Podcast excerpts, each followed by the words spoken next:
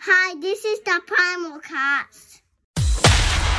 Ladies and gentlemen, Ladies and gentlemen, podcasting. podcasting from Sydney, Australia. This is the Primodcast. Independent, unfiltered, and uncensored. Beginning in three, two, one. Campbell Newman, how are you, mate? G'day, Chris. Thanks for having me, mate. Great to be with you. Mate, it's a pleasure.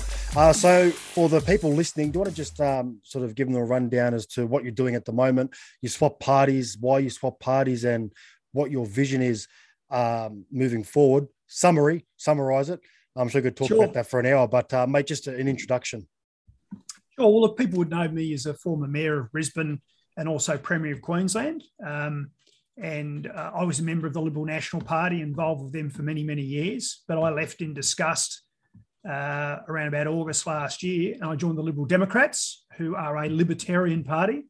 Um, so I just really want to stress that I'm not with the LNP. I'm not a member of the Liberal Party. I'm a member of the Liberal Democrats, who you know, I'd put to you today, in your view, is that they're, they're the true liberals. Um, so libertarians, what are they? What are they for? Well, they want government out of our lives. Okay, so we're about when it comes to financial management of government, we want to spend the taxpayers' dollar wisely, uh, carefully, because it's come out of the hide of mums and dads and our ordinary people. Um, we want low debt, low, you know, we want balanced budgets, low debt. We want low taxes, and we want government out of our lives. And when it comes to social policy, it's real live and let live. We don't want to tell, you know, I shouldn't be telling you how to live your life. Uh, and we, I don't want you to tell me how to live my life in terms of, you know, sexuality or things like voluntary assisted dying and the like. And, you know, some people might not know, but I, like I backed gay marriage uh, years before anybody, um, you know, uh, of high profile in politics was prepared to do it. You know, I backed uh, gay marriage back in 2011 when I was leader of the opposition in Queensland. Uh, so that, that's what we stand for. And uh, we've got some great policies that we could talk about today. Absolutely. So, you're Premier of Queensland. When, what years were you Premier there? Look, I was I was Lord Mayor of Brisbane from 2004 to 2011, and I resigned then after sort of getting the big tunnel projects going and delivering some of those and new bridges and buses and the like. Uh, and then um, from 2012 to uh, 2015, I was Premier of Queensland until I got hosed out the door uh, at the end of January 2015. Um, so I've been in business since. So I've um, you know I've been involved in technology startups. I've, I've been involved in Sky News uh, on a contract with them. But my main thing is funds management. So I, basically, we, we help people invest in, in property. Um, and I've got a great business. I've got great business partners. I really enjoy it. And I want to say this as well up, up front today. The idea of going back into politics, standing for the Senate in Queensland, is something I'm doing because I want to serve the community. I'm so disgusted in you know the Labor Party, the Liberal Party, the Liberal National Party, the Greens. I'm absolutely over the way they've uh, you know stuffed this country up in the last two years, and I, I I just had to take a stand. I just couldn't stand by any longer while you know Australia was burnt to the ground and families were set against families and friends against friends and the company being country being ripped apart. So that's why I'm doing it. And you know, I just say to viewers, please, you know, give me a go here. You know, you might have a view about me from the past, but you know, I really want to get in there into the federal parliament, shake things up, and serve you and your family. Yeah, mate, and we need that. I think you know the amount of division that's been brought upon in the past two years. Um, it's incredible, and over something that you would never think prior to this that there'd be so much division over someone's vaccination status. It's bizarre that so many people seem to take it personally. You've got one side who are um, it seems like you have to pick sides because you've got one side that's, that's pro-vax and you'd think they're getting paid by pharmaceutical companies the way they attack Yeah. anybody that thinks, you know. But and then you've got the other side where they're sort of hardcore. Uh, I'm not going to use the term anti-vaxxers because I don't think it's appropriate uh, in this particular case. I'm sure some people who um, don't want to get this vaccine are anti-vaxxers, but a lot of people um, they're not anti-vaxxers. They just don't want this particular one. Um, and, and the division it's caused is almost like you're pushed into a corner as to what side you want to pick. And that's been fueled by the government, first and foremost, uh, and then by the media, which is typical of a lot of issues. This isn't the first time it's happened. But we need someone to bring that balance back, and and to remind everyone that first and foremost we're Australians. Rule one. Oh, yeah. that that's the most important thing, and we need to stand together and unite as one. We're on our own little island, the bottom of the world. Uh, we need to stand together. And at the moment, the country is just di- divided in two, and it's a shame. Um, it's it's a real shame. Um, you know, I'm proud of of this country, and I'm you know I'm very grateful to be born here. But it's disappointing to me to see the way the country is going. It takes a little bit of pride out of out of it. Um, Well, I, I, I'm I'm really quite shocked, Chris, about what's happened. And if you told me two and a half years ago we'd see a pregnant woman being dragged out of her home by the Victorian police, I'd have said that and that had never happened for trying to organise, you know, a protest. If if you told me that people would be belted up by the police in Victoria or uh, you know sub- subjected to baton rounds and uh, you know sort of pepper spray, etc Mm. having a protest, I'd have said you're crazy. I'd have said, you know, like, you know, Australia is, you know, is into free speech and the right to protest and the like. I mean, uh, when I was premier, people were protesting against things that my government was doing. We could talk about that, by the way, if you wanted to. But you know, uh, we didn't resort to those sort of tactics, and yet supposedly this is to protect people. So we're we're hurting people to protect them. It's just just complete rubbish. So I guess, mate, the best way to probably talk about the, the, the position on this is this is a thing called the Freedom Manifesto, which is the policy of the Liberal Democrat Party, the Lib Dems, and you can find it on ldp.org.au, freedom. And basically, when it comes to COVID, we've said this this is an overreaction.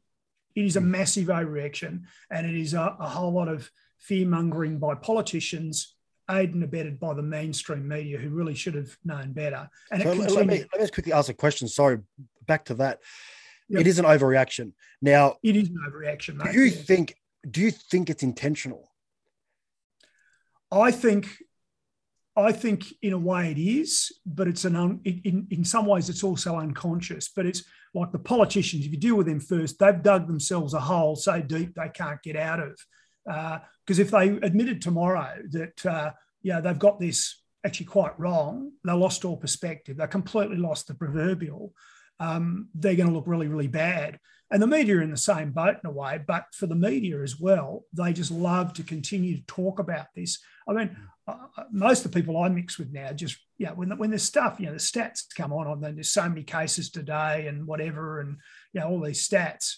I mean, they just go, for God's sake, you know, people Mm. let it go. You know, we, we don't, we didn't, we didn't report breath, breathlessly the number of flu cases in this country, you know, back in 2019. Now, who, who would have given a rat's ass, mate, if I can put it Exactly like right. that? So, so what we're saying in the Lib Dems is, and we said this about September last year. uh, Back then, we said it needed to happen by December, by Christmas. I'm talking in the past tense. We said that the vaccine mandate was terribly wrong. I know you want to talk about that. Terribly wrong. It shouldn't be happening. There should be no check-in apps. There should be no requirement for masks unless you, as an individual, want to do it. Everybody who wanted a vaccine should have the opportunity to get one, but there should be no coercion. It's a personal choice. The borders between the states should be open and the international border should be open. We just get on with life. That's what we've been saying for a long time. We say it today. And we're just getting there inch by inch as the as the politicians sort of see the polls changing. And so they're changing their perspective, they're changing their line. Um, it was interesting when Perrottet in New South Wales, who's the best of the bad bunch, when he started to open up before Christmas, Daniel Andrews suddenly turned on a dime, and next minute he's opening up. So, Mm. you know, look, it's it's incredibly poll driven by the politicians, and uh, it's about the political science, not about the the medical science. Uh, sadly, by the way, the doctors are being coerced too. They've, Mm. you know, many doctors are, are are very fearful to speak out and you know speak to the real issues here. Look, bottom line is COVID is a bad bug, um, but the Omicron variant is not nearly as dangerous as, as, as the early variants. Uh, we're all going to be exposed to it, probably going to get it. Most people are going to be A-OK. Sadly, those who are you know, elderly could die of it, and that's why they're the ones who need to be protected. And the people who've got uh, medical conditions, they need to be protected and take steps themselves, personal responsibility to look after themselves. So that's our position, and we need we need you know, we need to open up and let the people in the hospitality sector, the restaurants, the cafes, the people in the music industry who've suffered so terribly, uh, the tourism, the broader tourism sector, you know, the people run adventure tours and the like, uh, all that, they have suffered so much. And it's time to let those people, particularly, get on with their lives. They've got every right to live as well. Yeah, absolutely. And I think that they're still struggling. And I know in some places where they've opened up, like I've seen some footage from somewhere in Brisbane and it was like a ghost town. Yeah. Um, and the same thing in Victoria. Like when you look at the footage through the main streets of Melbourne, it it's almost looks deserted in some parts because businesses are closed and everything's up for lease. And it's, you know, it's extremely disappointing.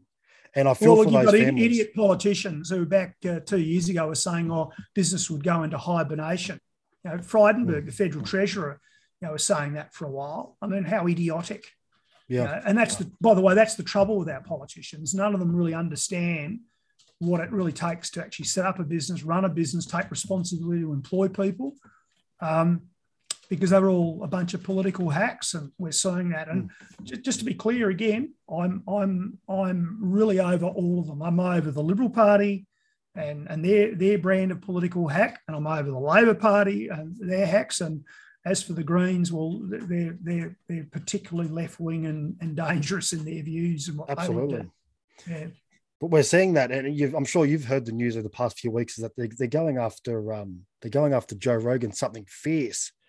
I feel for the guy; he, he's being mm. attacked from from every angle, and that's the problem um, as well, which is causing a lot of this. And we've seen this from the beginning as to, for example, if I was to say something on social media uh, which is which could be true. And most of what I've said is true. And if there's ever something that um, I've said that turned out to be false, or, or, or you know, I'll always accept that and apologize and remove it, or whatever it may be.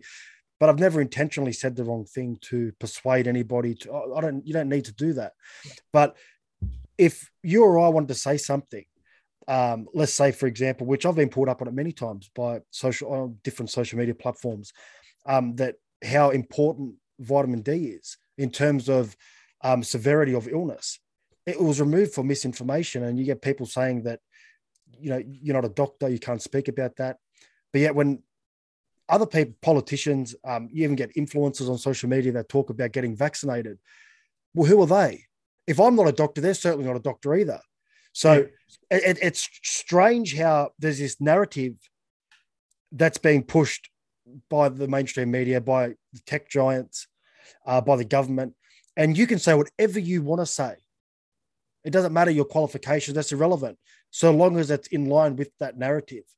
Yeah. When you speak against the narrative or you say something that doesn't really line up with that, you're criticized. You, you, you, your posts are removed. I know many people, good people, have had their accounts completely removed, banned, deleted.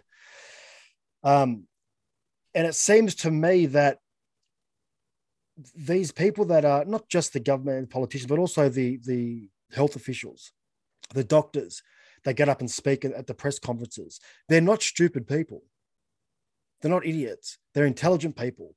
Not all of them, but some of them are intelligent. And you think, how are you believing this?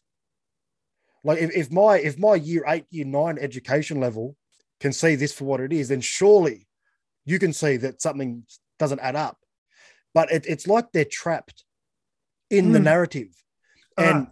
yeah, and I make that point on one of the last podcasts I did that you have a lot of good people that are stuck on the wrong side who may want to say something, who may want to speak out, but they can't because they're trapped.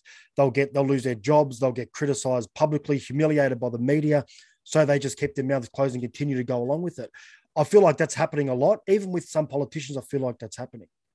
Look, it sure is, mate, and it, it is, you, you, know, using a, a, word to describe what you said, it is a case of groupthink uh, where they have, you know, I said earlier, they've dug themselves a hole, they can't get out of it, and it, and it, it sort of perpetuates. But yeah, look, I got to say, over the last two years, I mean, and particularly I've been on Sky News Australia talking about this stuff, so I'm well and truly on the public record. I just didn't jump on the bandwagon here.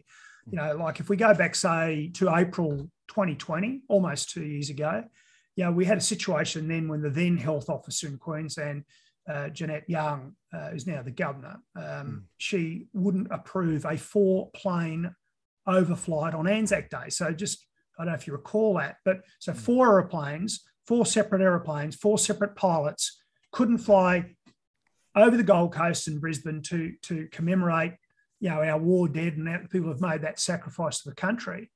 But then she waved through a, a funeral for an Indigenous group, uh, family in in Mackay, and you know you've got you, the first one's illogical, but then you've got the overlay of that with the inconsistency. And time and time again, we've seen, you know, supposedly science served up, which is illogical, inconsistent, arbitrary, downright stupid, at times callous, uncaring. You know, people who've given birth to babies, they then can't, you know, what you know, the lady's given birth to a baby, you then can't nurse her baby. She's essentially removed because of COVID risks at the time in, in the hospital system in Queensland. People who couldn't get across the border, get back to their homes, who were forced to camp in their, their cars or caravans, you know, at uh, Mooloolaba, and they were Queenslanders. They were trapped out for three, four months. They couldn't get back. I mean, it's just been so wrong, mate. And, you know, I, yeah, for then the media who normally in normal times would have jumped up and down, it would have been on a current affair. You know, the premier of the day would have been, you know, hauled over the coals and Mm. castigated for being cruel. Nah, you know, free pass. It's like, you know, it's like the it's like the, special card of Monopoly. You know, you can do what you damn well want. Yeah. Yeah, so it, it, it has been crazy. And, you know, it's good though that people, you know, there are people out there who've woken up and who who are pushing back. And frankly, we've all got to do it. Yeah, absolutely. enough. I mean, there's- look, you walk, I was walking before coming on your show today.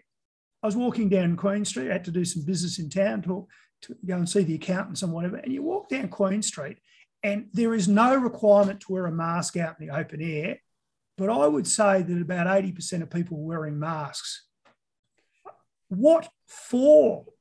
Fear. What? What? Yeah, fear. Mm. Fear. And it's not just, and I think it, and the worst thing, it's, I don't think it's fear of getting Omicron. I think it's fear of just put someone going, why aren't you wearing a mask? Well, I, th- I think it's fear that's driven Well, by. I can tell you, mate, I wasn't. I wasn't. good man. okay.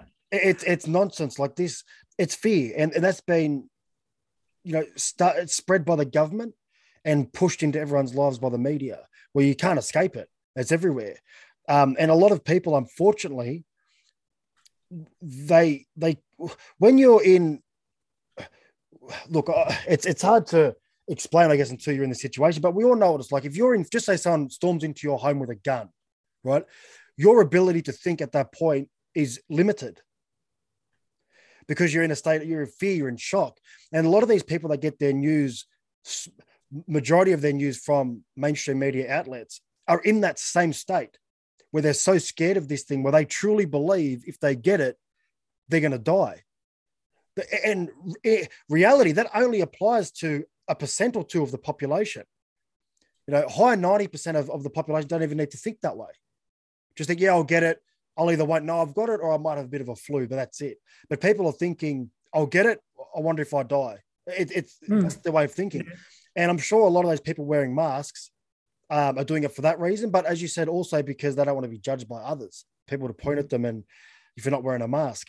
Um, but that's what they've done with, with you know the message they've been driving home now for two years. There's been two years of it, and they haven't at this point they don't need to speak about it anymore because the people will do it for them they'll, they'll you know you're not wearing a mask they'll judge people people get judged for not being vaccinated by members of the public because of what the media and the government have done Yeah. so Well, I, I, I've, I've, I've seen that. Um, you know, I know, I know of situations where, where, where the couple, a couple, you know, husband and wife have been at, you know, at, at, at each other because, the, like, the husband is concerned about the kids being vaccinated as part of the, you know, the, the Mm. government sort of, you know, extension of almost the mandate sort of thing, whereas the wife thinks they should be vaccinated, and that's created a bad situation for that couple.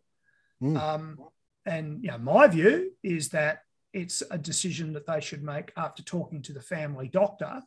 Going in position though is that you know we were told for two years that kids um, had very little to fear from from from COVID. Mm. Period.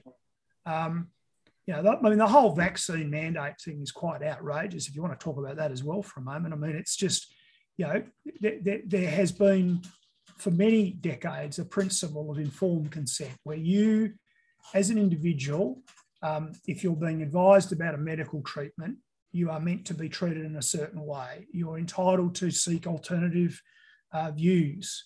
You shouldn't be forced, coerced, bullied into taking a treatment. You should have um, the medicos talking to you properly explain you know, the benefits and the potential risks. Well, mate, that's still up on you know government websites. If you go to the last time I checked, if you go to the Victorian uh, government website, it still talks about informed consent, and it's all there. You can you can Google it; it'll be there. Mm. But when it comes to COVID, just throw that stuff out the window, um, yeah. and it, it's wrong. And then to say to people, "Well, you can't earn a livelihood, you can't be a teacher, you can't be a police officer, you can't work for a major transport company or a major um, you know supermarket uh, group. It's that's that's it. It's outrageous. Um, and yeah, my position on it is look, I you know, I've been vaccinated. My wife's been vaccinated.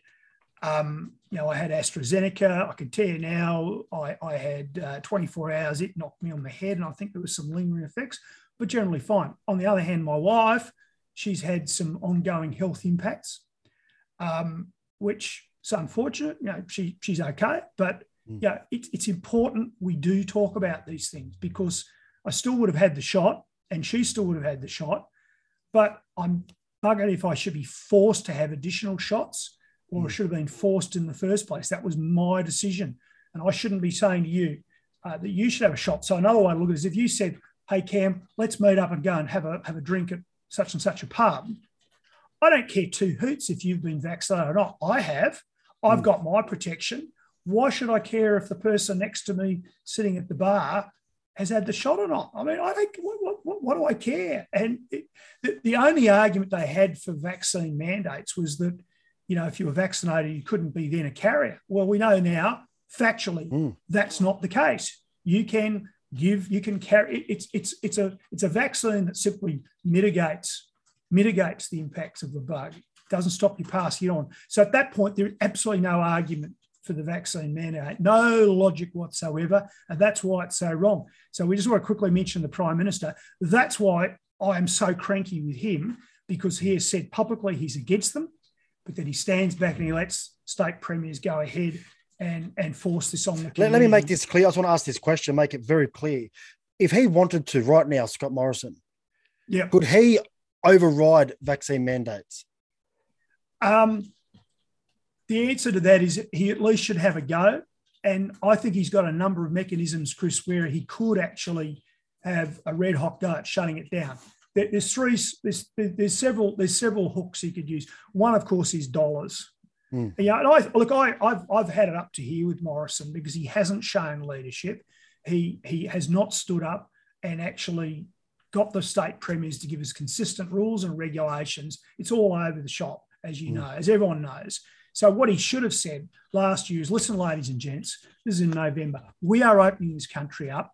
We're in the room today. I want you to agree. We're going to we're going to debate this. It's not a not a dictatorship. We are going to debate what the rules and regulations should be, but we're going to walk out of this room with a set of agreed principles that are going to be adhered to. And one of them is we're not going to have a vaccine mandate. And if if you want to do your own thing, that's fine. But I'll then tell everybody that it's not okay, and I'm going to I'm going to cut your funding on certain things. Yeah. So that's what he could have done. The other thing he could have done is I'm going to you don't want to open the border, West Australia. I'm going to take you to the High Court. Or he could have also said, I'm going to introduce legislation to the federal parliament using some of the human rights legislation Australia's already got, um, or international treaties we've signed, and actually use that power to actually force the states to open up or stop vaccine mandates. So there are a range of mechanisms, mate. And you know, um, you know, just speaking about another party who tried to do it. I mean, Pauline Hanson and One Nation tried to wheel in legislation, well, did wheel in legislation, and he squibbed it. He wouldn't support them. Mm. Uh, he doesn't have a leg to stand on. You know, as you can tell, I'm pretty angry about it. Um, he could have tried. He, he should have tried at the very least. At the very least, he, he, he should have had a go at it. Yeah, and look, I don't think it, it'll hurt him um, in terms of because you know what, if the people that want to get vaccinated will will do it, whether there's mandates or not. And the people that don't want to, like myself, uh, it doesn't matter whether there's mandates. Like I lost my my job over this back in in September last year. That was a job that it's all I know. I was doing it for years. I spent a lot of time uh, training and, and, and you know uh, educating myself and trying to progress uh, in the field.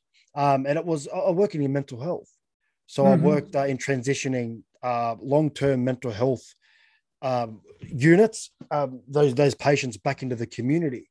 Yeah, um, and it was extremely rewarding. So um, it it hurts in terms of obviously financially it hurt, but also it took away something that that was that you know fulfilled me, I guess. Yeah. Um, for doing something that's important, very important.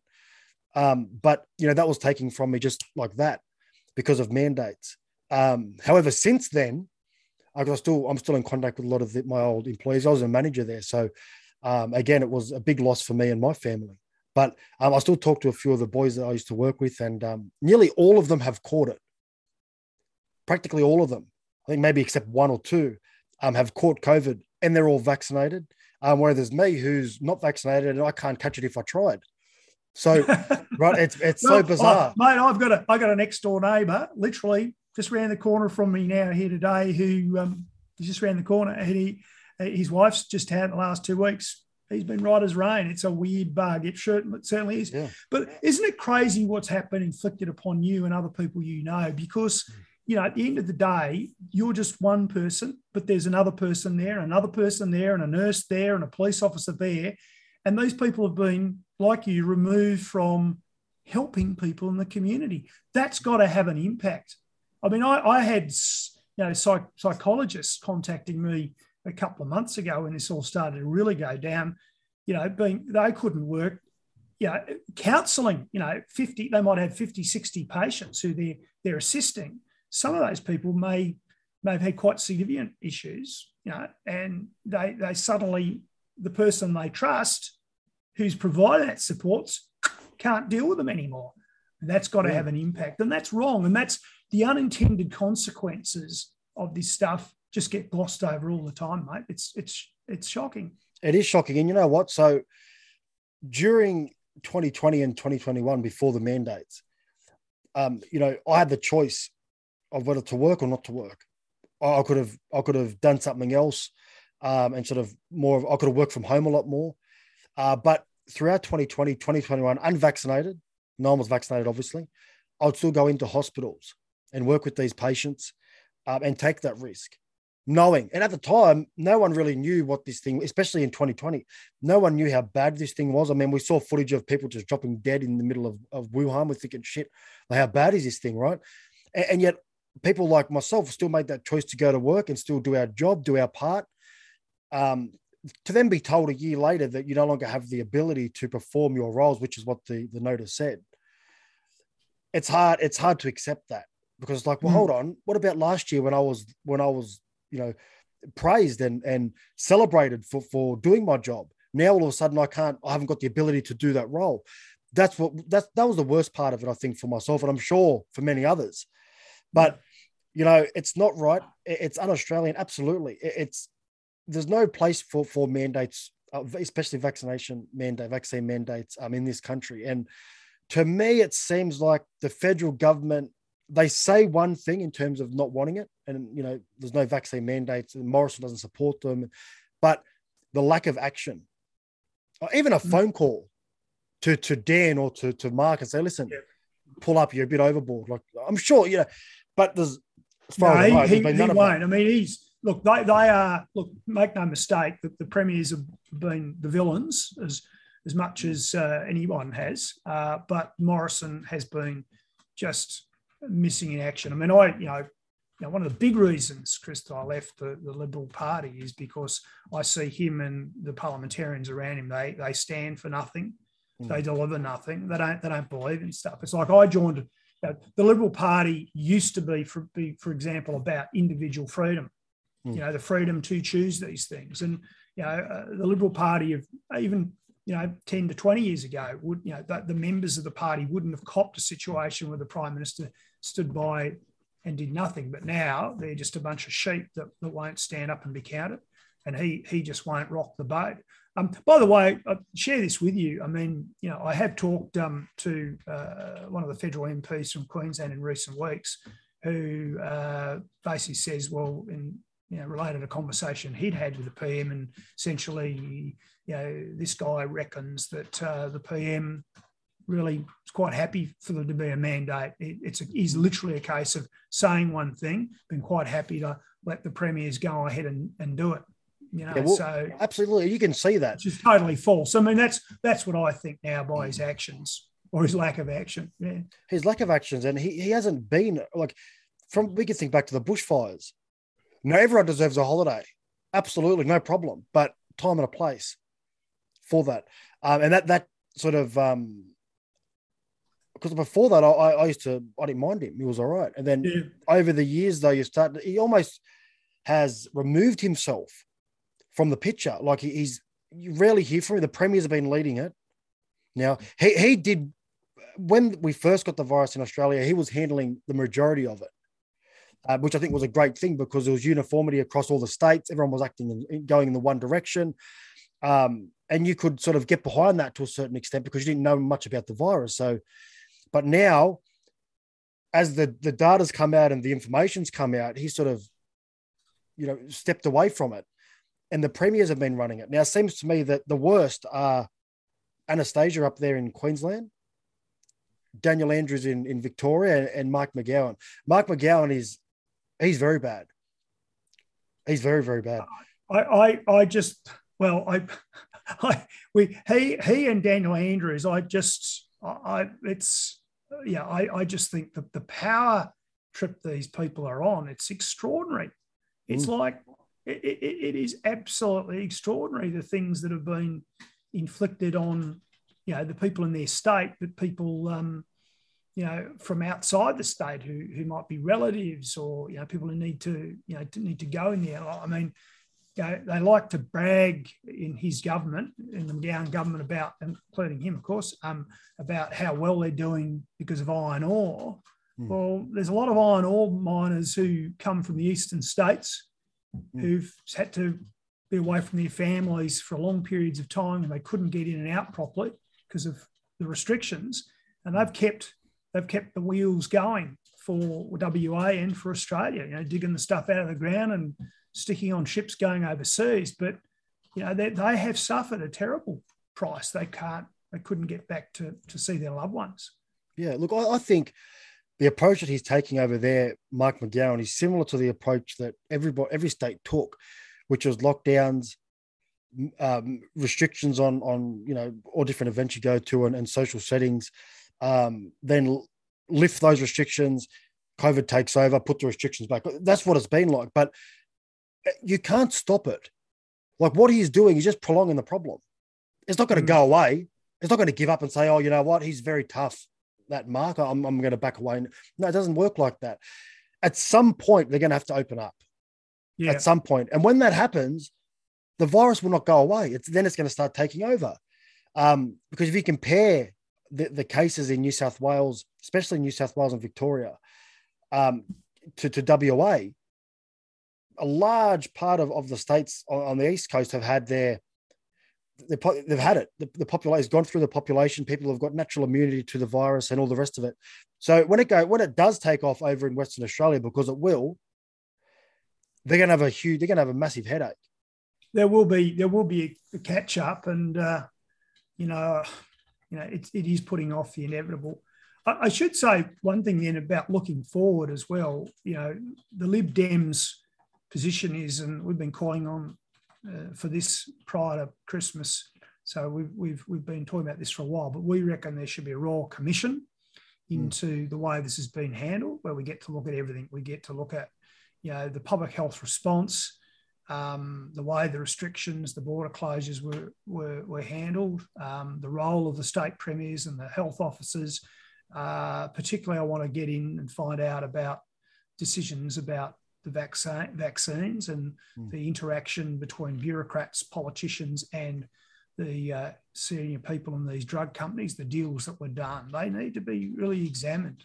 What hmm. undertakings undertakings were given uh, and whether all the information that should have been released to the public has been released. So that's a big exercise. Mm. And, you know, you know, frankly, there's a few people I think ultimately should be in a lot of trouble about what's going on. But, uh, you know, we won't know until we, we get into it. But that should happen. It, it can't, it just can't be No. sort of swept under the carpet and we just, oh, life, let's just move on. I mean, we have really hurt this country. We've hurt people, we've hurt people in business, um, and uh, we have to get to the bottom of it. There's been a lot of issues, and I think especially around health, in terms of the messages that we've received from the so-called health experts.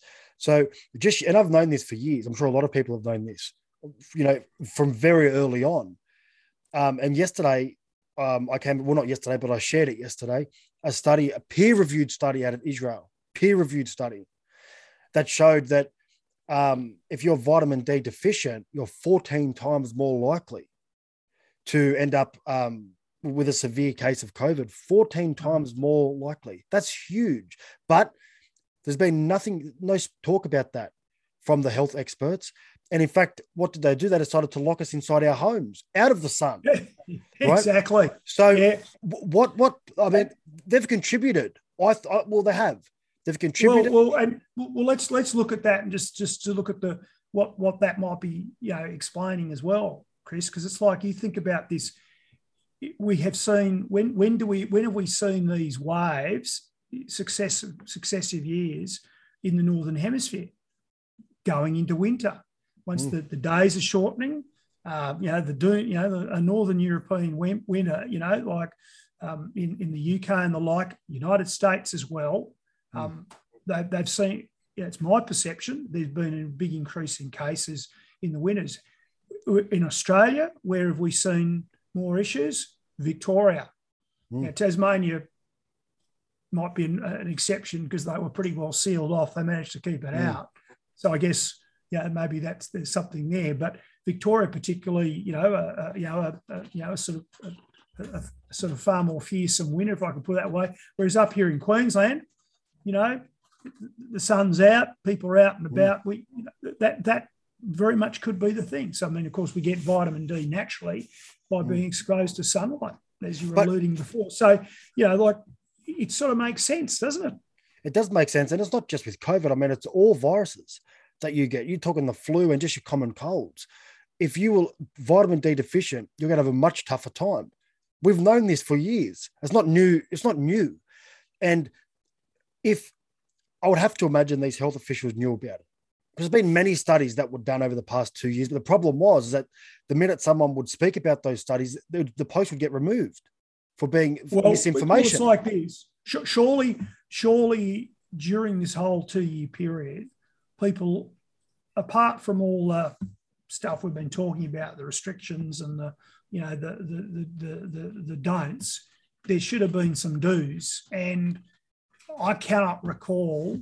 Um, uh, health officers or politicians standing up and saying, "Here's some advice on how to be in the best position to combat the disease." You know, like you know, you know, sort of. We've been we've we've not heard a lot of about the preventative sort of stuff. You know, in terms of no. the individual and what steps they can take to look after themselves. Yeah, and even just general health. I mean, when we were locked down, we were locked down for a long time, a long time, and um, you know, a lot of elderly people who may have used to go to bingo or whatever they what they do during the during the weekdays were no longer able to do that. So they're sort of hibernating inside their homes. Um, and you know, you would think that a health official would say, well, listen, even forget about the correlation between vitamin D and the severity of COVID. Just in general, just hey, listen, remind everyone because you're not in the sun and you- you're spending majority of time in, indoors, maybe look at you know getting your, your, your a blood test done, checking your levels. If not, supplement with things like vitamin D because you're probably not going to get it from being outdoors. Just there was none of that. There was no talk about exercise, and in fact, they shut the gyms down, but they left open the bottle shops and tobacconists. And you start thinking, well, how can this be about health? It can't be. Remember what I said before, mate, about about lack of logic. Mm. Yeah. Mind you, I'm glad they didn't shut. I just want you to know, I'm glad they didn't shut the bottle shops. Oh, but I think a lot of people are. A lot of people are. but, I it's- agree. yeah, you would think that if it's if it's about health, that you would think that those like if you were sitting in a boardroom having that discussion, what's the first business be shut down? To tobacconists and, and bottle shops, Yeah, Maybe and fast food fast and food. fast food takeaway was you know that was all still still hot to trot, wasn't it? That's right, but Mm. you know, alcohol usage increased dramatically, as did Oh, yeah. domestic, as did domestic violence, which is probably a combination of, you know, people being around each other a lot more uh, in in the home, um, and the fact that people were drinking more because they were bored. So Yeah, when you add those two things together, it's a recipe for disaster. Um, and not to mention that people were getting a lot more Uber Eats, delivery, takeaways from these fast food restaurants. So the overall health of our nation during the last two years, I can promise you, would have declined dramatically. I, I sure. think there's well again that's that's a case of this. They just they've looked at one dimension, and they haven't looked at all these other things that happen. And you you talked about your role in mental health. Well, you know that we we know now that there have been and there's been an explosion of mental health problems uh, across the country, particularly for the young. Uh, we know there's been an increase in suicides. We've been, seen figures for, for some of the states now, you know, and it, it, you know, it just it just just really gets me that, that this was all foreseeable at the time. And I'm not being wise after the event. Again, people like myself were talking about this from mid, you know, May, June 2020. We were talking about this in the mainstream media, so on Sky News. Mm. And, you know, you could see it, but, you know, that was all just no. The only thing we're, we're about dealing with now is this one disease. Just It's just wrong. Yeah, um, I seen your an interview you did on Sky News with Andrew Bolt um, regarding something to do with. Hopefully, you can explain it a little bit more because it, it was a bit of detail, but it wasn't, you know, the full picture as to laptops or something getting deleted, the data of laptops getting well, deleted. Yeah. Oh, Well, well, there's there's well, there's been a there's been a there's been a sort of uh, a furor up here uh, in the last two weeks in Queensland um, over integrity issues in government. So basically, that story is there was um, there were some allegations made that a, a particular person had been engaging in illegal lobbying. They weren't a re- you have to be a registered lobbyist to actually lobby um, uh, a minister in the government about decisions or whatever. The allegation was that somebody uh, who had been in or was in the ALP had been ta- taken money to lobby this particular minister. There was evidence uh, supposedly on this laptop computer, and it was in the Integrity Commissioner, which is a, a job in Queensland that's meant to make sure that these things are run properly according to the law. And there was there was this evidence on a laptop, and what's happened is that people unknown, but from the, Public Service Commission have used their own swipe cards to get into the Integrity Commissioner's office, seize this laptop. It was taken away, and the potentially incriminating material was was erased. So, like, that's a cover up, you know, and Mm. this is under the Palaszczuk government. Uh, but then there's been a whole lot of other things that have come out as well about, for example, ministers in the Palaszczuk government using their private emails to Mm. conduct official business. And just so you know, and your viewers know, basically what, what's that about? Well, that's about people trying to run around the freedom of information, as they're called in Queensland, right to information laws. You know, anything that a politician does in terms of the official job, as opposed to party political stuff, everything they do is on the record. And the Mm. records that are generated are public records and they are owned by the people of Queensland or the people, you know, people of Victoria and New South Wales. You can't use your private email address appropriately to actually make decisions of government. And so these people have, no, there's no doubt about this. I'm not saying alleged, they have been doing it. And we're now finding out um, from some whistleblowers who are public servants saying, you know, that um, you know they were coerced into trying to, to actually not adversely report about this stuff. Um, uh, so there's there's quite a cloud uh, over the Palaszczuk government at the moment on these things. I, saw um, where she was getting questioned about that the other day, and she went red. She went red. She broke out this Yeah, rash, it, and it- was very interesting, wasn't it? Yeah. very interesting because I've never seen her rattled like that. Mm. Not publicly, anyway. I haven't seen her like that, and she was rattled.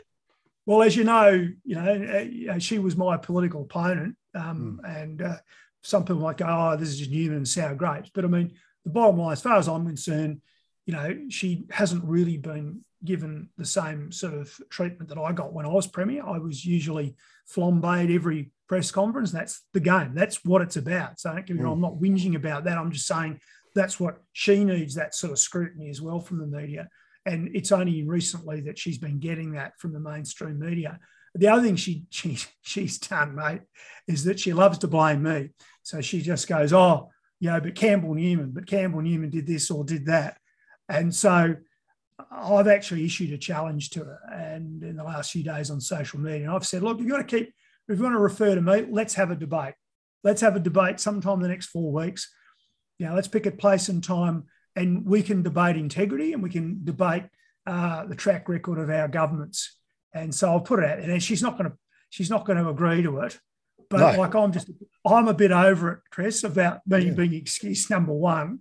And like I'm, you know, I mean, you know, I, I would be happy to really demonstrate to people that you know she's full of it when she talks about some of these things, and and uh, she's she's got to do some explaining. So there it is. She can either debate me, or perhaps she might refrain in the future from from uh, talking about you know things that happened sort of seven to ten years ago.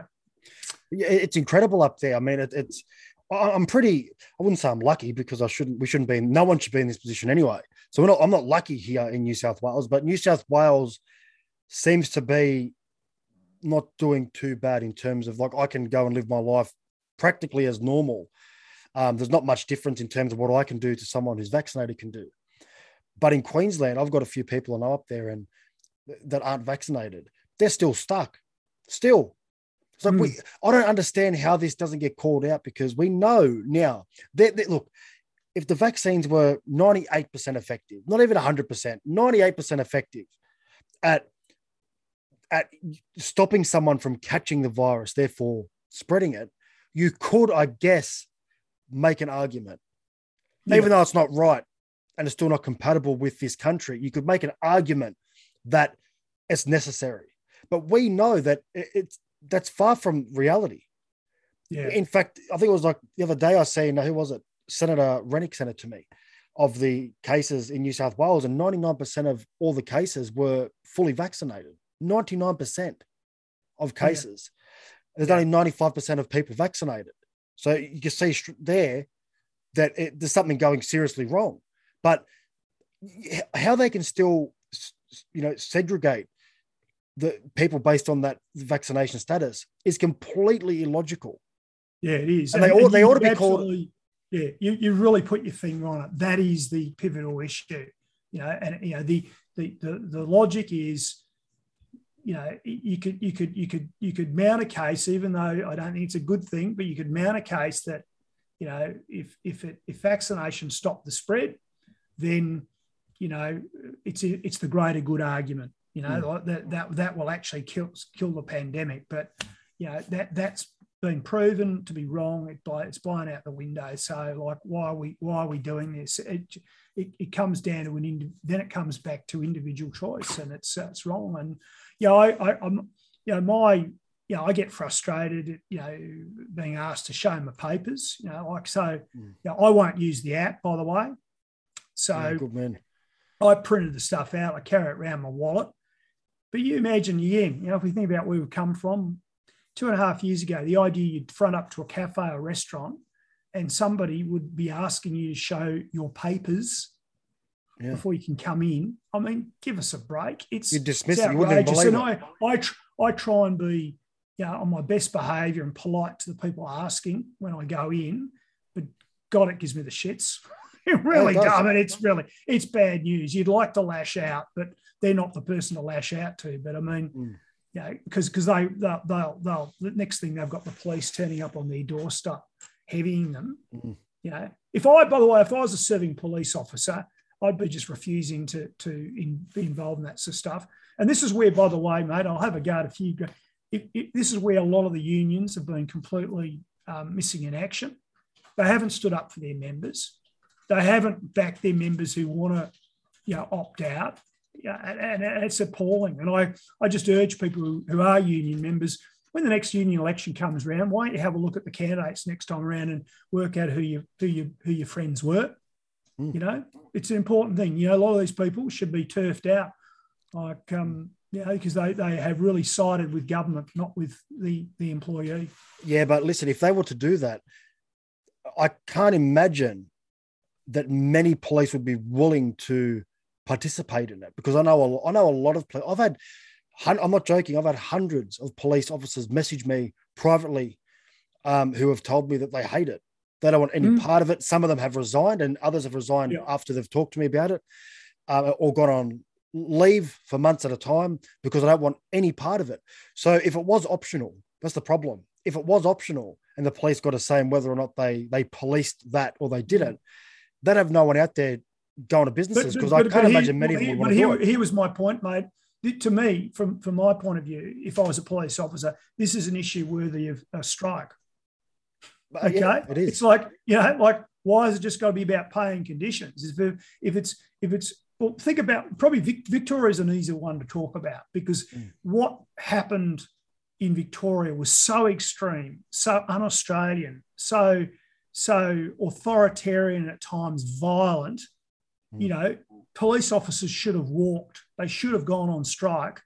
Mm. You know, it. You know, um, it, it, it, was just it's just so wrong what's happened. I mean, you know, we've seen the footage of uh, the protester being thrust thrown to the ground in Flinders Street Station. yeah, You know, yeah.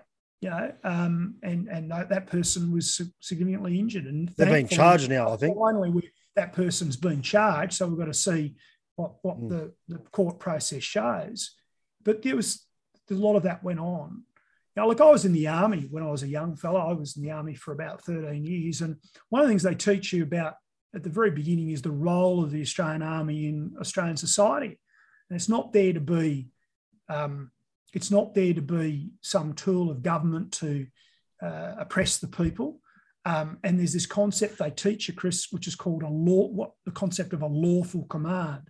In other way, in other words, like you know, you might you know, you know, people in the street might think, well, in the army, it's all about obeying orders, but they actually train you. So, well, you know, if someone tells you to go and go down in, in a war zone to go and shoot that person, well, th- you have to weigh that up. You actually have to weigh that up. You, you know, yes, it's the battlefield, but you can't be told to shoot a prisoner who's sitting there offering no resistance. That's hmm. that's that's a war crime. You know, you don't do that. So what I'm saying to you here, I'm using that as an example. If you go back to the police, yeah, arguably, you know, some of the stuff that Victorian police were asked to do was was bordering on the unlawful. Certainly, it was against what the police service are meant to be doing, which is serving the community, community and protect the, protecting the community. Wh- Why is it okay, for example, to run a for, for, for to stand back and have a Black Lives Matter protest, right? Mm. That's okay, but then a protest about freedom is is is worthy of tear gas and not tear gas, sorry, pepper spray and rubber bullets and dragging people off. And then literally in the last two weeks, Daniel Andrews walked down the street for, you know, um, you know, basically, I'm not sure what the event's called, but essentially it was in celebration of gay and lesbian rights. That's fine. Mm. But this is the hypocrite, the hypocrisy. I mean, I hooked into him, by the way, in social media. The hypocrisy of that. The guy only a few weeks ago was saying you shouldn't, you can't protest. Yeah, that's right. Uh, Yeah, uh, it was Midsumma. He- yeah, that the one you're talking about? The that's Midsumma Midsumma. event? Yeah, yeah, yeah. So I hooked in you on that. He was, he's a hypocrite and he's an opportunist. He, he, he's a complete, a complete disgrace. That just shows. It just he showed no. You know, he was talking about equality. He showed no. He's showing no equality to people who don't wish to get vaccinated. Yeah, he's, he's, that's what he's been banging on about now for the last week, Mm. um, especially with this religious discrimination But What's your thoughts on that? You know, honestly, it's it, and this is a bit unusual for, for yours truly, for those people who know me. I'm really confused now, and I don't know what I'd do. I'd have to actually look at the detail of this legislation. I really stress it. Normally, I'm pretty black and white. I know my own mind. On this one, it's got really confusing, and the chopping and changing and whatever. I mean, my personal view is I I, I want people who have legitimate uh, religious beliefs to not be in, in trouble and fall foul of anti discrimination laws themselves and be able to practice their religion. But, you know, I don't want to see someone uh, kicked out of a school, for example, because they're gay. You Mm. know, I, I, I, you know, I, I have a real problem. I actually have a real problem with that. It goes back to what I said at the beginning.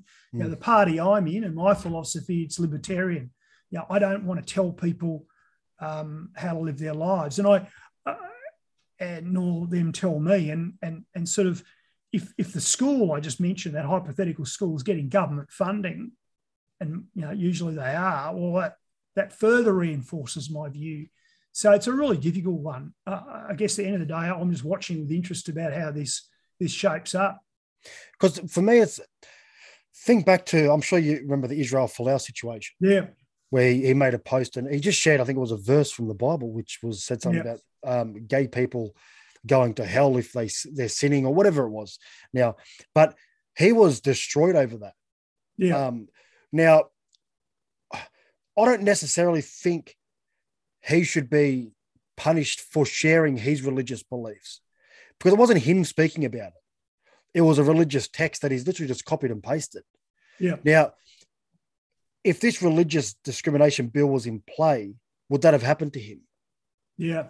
Well, That- that's, that's- that's, that's- the, the question. question. We don't know what's we don't know what's going to come out of the sausage machine. And yeah, it's like this. I mean, I how can I how can I put this? I feel the same way about Israel Folau from the point of view. I think there was a pile on. I don't think he I don't think he should have lost his career, etc. Um, you know, with uh, the rugby union over it.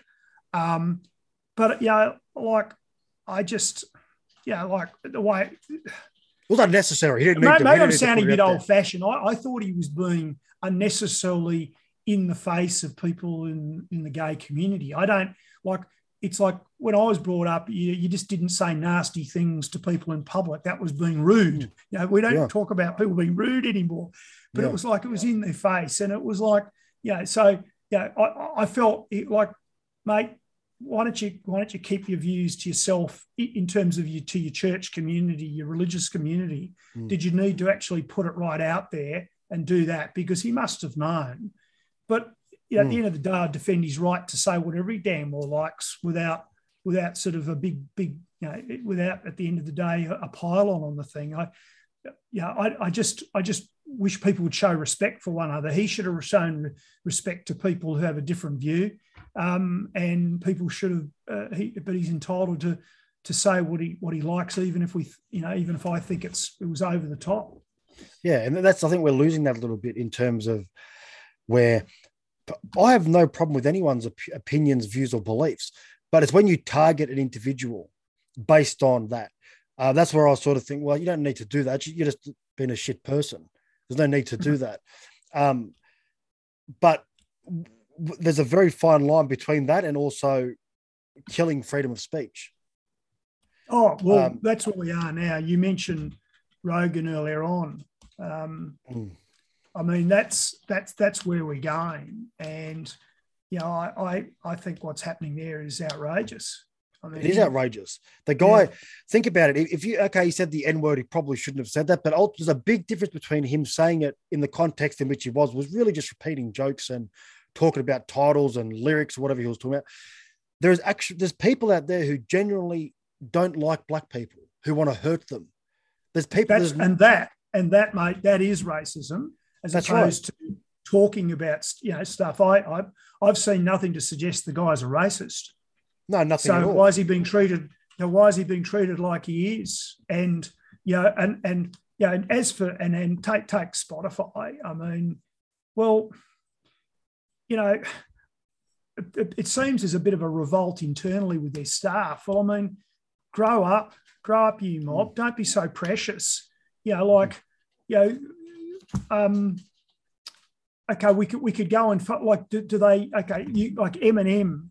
Mm. Eminem is on, you know, his music is on Spotify. I know because I listen to it on Spotify. Yeah. Well, some of his lyrics are pretty confrontational, and you know, to, you know, to, in another time and place, another era, uh, he wouldn't even, you know, it, it- you, they used to bleep that stuff out on the radio. Yeah. Okay, so so what do the Spotify crew think about about you know some of Eminem's lyrics? You know, like so you know, it, it, it's like you just can't. you know, you just got to roll with it. You don't, you don't, you don't get to like everything what people say. And I think the, the important thing is that that you know people who don't want to listen to to uh, someone like Rogan on uh, on Spotify, they don't have to. That's it's exactly entirely right. voluntary. Yeah. don't listen to him.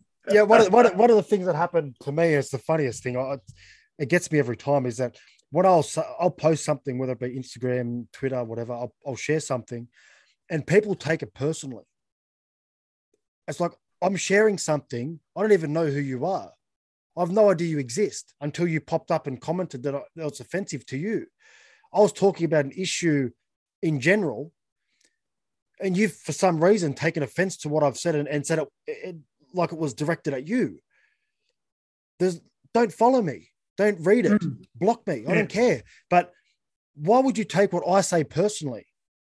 There's thousands of people that follow me. Why would I be talking about you in particular? Well, well, going back to what you were asking about Folau earlier on, the, the problem that has arisen is is really probably comes from this um, the federal anti-discrimination legislation, the so-called 18C, Mm. which you know, talks about you know essentially uh, you know, offending people. Um, and there's other bits in there. And my position is that you know it offence is just too loose. It really is. If if I'm if I'm saying something that uh, encourages people to hate black people or Asians and suggests that you know we should visit violence on them or exclude them from employment or you know a, a role in this country, you know that's that's too far. Mm. But if I'm just expressing if I'm expressing uh, a negative view about them. Um, you know, in my view, that's not too far. That's, you know, yes, they've got every right to be offended, but should it be a breach of a breach of the law? Well, I don't think so. And and that's where the mm. Folau stuff came. I mean, again, I, you know, to be crystal clear, I, I I I just think that that's you know, if someone's doing that, that that to me is offensive. But I mean, I don't feel that I should and society should be the law should be coming down on them and shutting them down. I mean, if people say dumb stuff, offensive stuff, that's going to happen. By the way, I mean, as a as a former politician and maybe you want to be in it again, you know, you know, people post stuff that's really offensive about me. Mm. And I don't go, I don't curl up a little ball and have a big sook about it. You know, I just got to wear that. So so just interesting. It's okay for for people to post stuff against all political figures Mm. that is quite offensive, but they've got to roll with it. But do do you see what I'm saying? It, there's, Absolutely. there's double standards here as well. But look, what, what the Lib Dems are saying in this Freedom Manifesto is our policy on this whole stuff is we want a constitutional amendment. Yep. Uh, so the Australian Constitution should be changed to have a clause there that guarantees free speech uh, and the right to, you know, you know, political discourse, etc. So we're suggesting that unashamedly we should go to a copy and paste from the American Constitution and whack it in ours. Yeah. Um, and you know the courts can then sort out uh, the interpretation of that locally. But I think the important thing is during this pandemic, you know, you'd agree, I'm sure, uh, that a lot of the American states have not bought into the COVID nonsense. They've allowed life to go on. They haven't restricted people's freedoms in the same way. And, uh, you know, that's why we're suggesting that, that we go that way as well. So a lot of these things are tied into one another. Yep. You know, like that woman who got dragged off, the pregnant woman in Victoria got dragged off for organising a protest. Hmm. That's where, you know, that's where free speech was being curtailed. absolutely and it's wrong and and it's almost like you forget you live in a free country at times over the past two years it doesn't Oh, seem yeah. that way but it's well, um what Chris, what's good's an Australian passport? Thank you, Scott Morrison. Mm. Yeah. Well, are they all, by the way, are they going to renew our passports for free? We've had passports we haven't been able to use for two years. Are they going to give us a discount? i'd hope so i didn't think of that Oh, I think we can dream on, mate. That's not going to happen. It- it's this whole situation man it's, it's so it's crazy and look i mean uh, so that's your so was it the freedom manifesto and it's on Freedom Manifesto, mate. Yeah, it's, uh, it's on ldp.org.au slash freedom. So we talk about a few things in this. We just there's there's various sections in it. Basically, we we talk about freedom from COVID alarmism and what our policies would be there. we're talking about a thing called recall elections, where if uh, enough people sign a petition, we can actually force, say, the federal government or the state governments to actually go to an election. So they have a re- they have a recall election in some American states like California. Yep. Um, Yep. Debt and deficit. You know, we believe that what we're doing is we're incurring a massive amount of debt for future generations, which will hurt ultimately, and we've got to stop the crazy wasteful spending. Yep. Uh, we're talking about low, flat, simple taxes. So the, the tax rate's only 20% Yep. and the tax free threshold's 40 grand. And we're saying you should get your money. It shouldn't be taken off you at a high tax rate, put through the washing machine of government and given back to people in terms of allowances and things like that. Yep. We're saying superannuation should be voluntary. So right now, 10% of your money is basically taken by your employer and paid into a super fund. You should get that money uh, and make decisions about your own financial future. Uh, there's a whole lot about small business.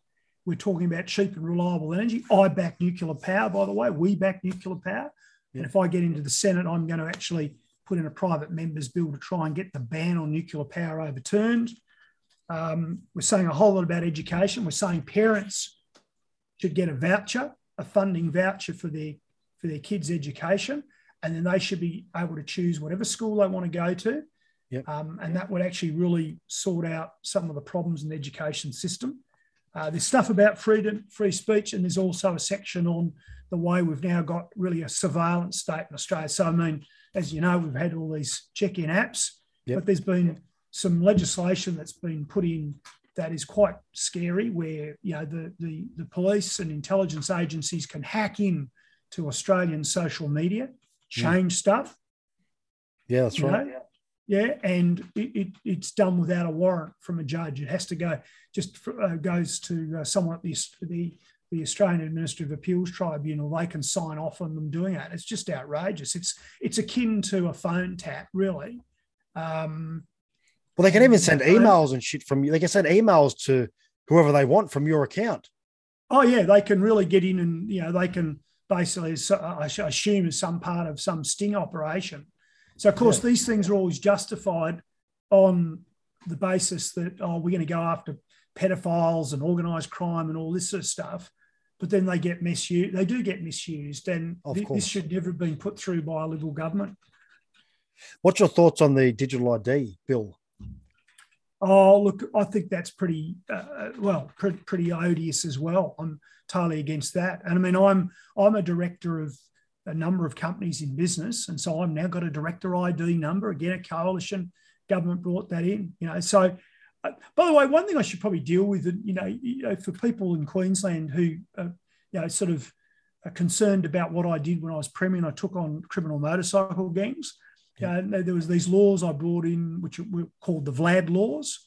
Uh, and often people say to me, well, how do we believe you and trust you, Campbell Newman? You brought in these laws that were very oppressive and were used, you know, the, the wrong way by police. Spe- And- speak about those laws. I'm, I'm not familiar with them. So, what exactly? Okay, well, basically, what happened was the background to it, Chris, is that there was an incident um, while I was premier where there was a, a basically a, a, a huge fight, basically a riot between two rival motorcycle gangs on a Saturday night on the Gold Coast in a public place, in a restaurant. They're throwing chairs and tables. It was very violent.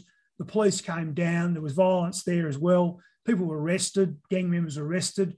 They then turned up to the cop shop and demanded that their, their comrades be let out. Anyway, the place went nuts. And, and so there was real pressure on me to, to do something about it. And so we brought in some pretty tough laws, which were called the VLAD laws, um, VLAD. And, you know, people at the time were quite concerned about that. And often, as I said, I get people going, well, hang on, how can you say you're against the digital ID thing or surveillance or whatever? How can we trust you? And I say this look, I had to act. Um, the laws had sunset clauses in them. But you know what? I'm, I'm prepared to concede today uh, that if I had my time again, I don't think I'd have done it. What I would have done is I said to the police, use the laws you've got. They're more than sufficient. because I think what I've understood in the last seven years, particularly looking back at that time and then seeing what's happening in Australia today, is that if you give too much power to the police or indeed public servants, health bureaucrats, they will take it and they will misuse it. And I do concede that, you know, probably the police in Queensland were pulling over people who just enjoyed motorcycle riding and whatever. Look, the intent was correct, it was right, but you know, you know, I really get these days that you know it was a step too far. So I guess I, I regret that. I don't regret going after criminal gangs. Don't regret that at all. And you know, I'd certainly do that if I had the time again. But I don't don't uh, I, I I don't think those laws were needed. We could have done it in other ways. So I hope people understand that. Uh, you know, I've, I've certainly got a reputation actually as being authoritarian, but um, I've got to live with that. But I really am someone who's always been very uh, anti new laws. I, you know, that's on the public record as well. Whatever, you know, people um, used to say to me, why don't we, why don't we crack down on this and we could, should crack down that and we should legislate for that. Yeah, look, we've got enough laws in this country. There's enough sort of enough laws to tie people up in red tape and bureaucracy and, you know, set people against one another. We don't need any more. We need we need to be sensible about this. Yeah, but it speaks to your character for admitting, I guess, as you said in hindsight, that you may have got that one wrong. Um, but as you said, the intent was good. Um, there's obviously pressure on you at the time to make a decision, uh, to make a move, seeing as to what happened. Um, but shit happens. We learn, we make mistakes, and um, I'm sure you. Yeah, well, well, it was. Yeah, again, it was. It wasn't. It wasn't. It was the right thing to do to go after the gangs. That absolutely had to happen. But mm. did we need these new laws?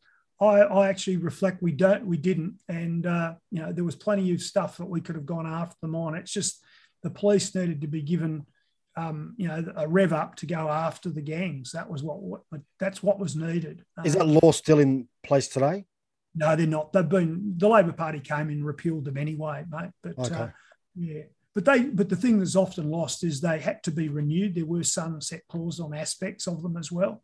So it's like we certainly at the time were conscious that um, that uh, you know they we didn't they weren't they weren't laws that we really we how can I put this? Well there were laws that we didn't really want to see in the long term anyway. There are certainly aspects of them yeah just short term to get whatever it was under control and the lesson for me is that you know police will always and police intelligence agencies and bureaucrats will always ask for more power mm. and you know, my learning out of it is you, you don't have to give it to them. And no. what we've seen the last two, year, two years, for me, really reinforces why you don't give it to them. You know? And yeah, I think it could be a little bit of laziness on their on their part, where um, instead of, of working harder and, and, and doubling down, they'd rather just get something passed to help them. I guess a different tool to use uh, to make their lives a little bit easier as well. But well, that's yeah, well, look, well, what I saw the Victorian Police, I, I mean, I really raised that for a reason. What the Victorian Police showed us, particularly last year, was what happens when an organisation is given too much power, and the politicians just sort of let them let them go. They just.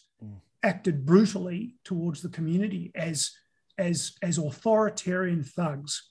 Yeah, so that's pretty strong. Remember, I'm a former premier. Mm. People see me in a certain certain way but I have been incredibly critical of the Victorian police, and I always supported the police in, in Queensland.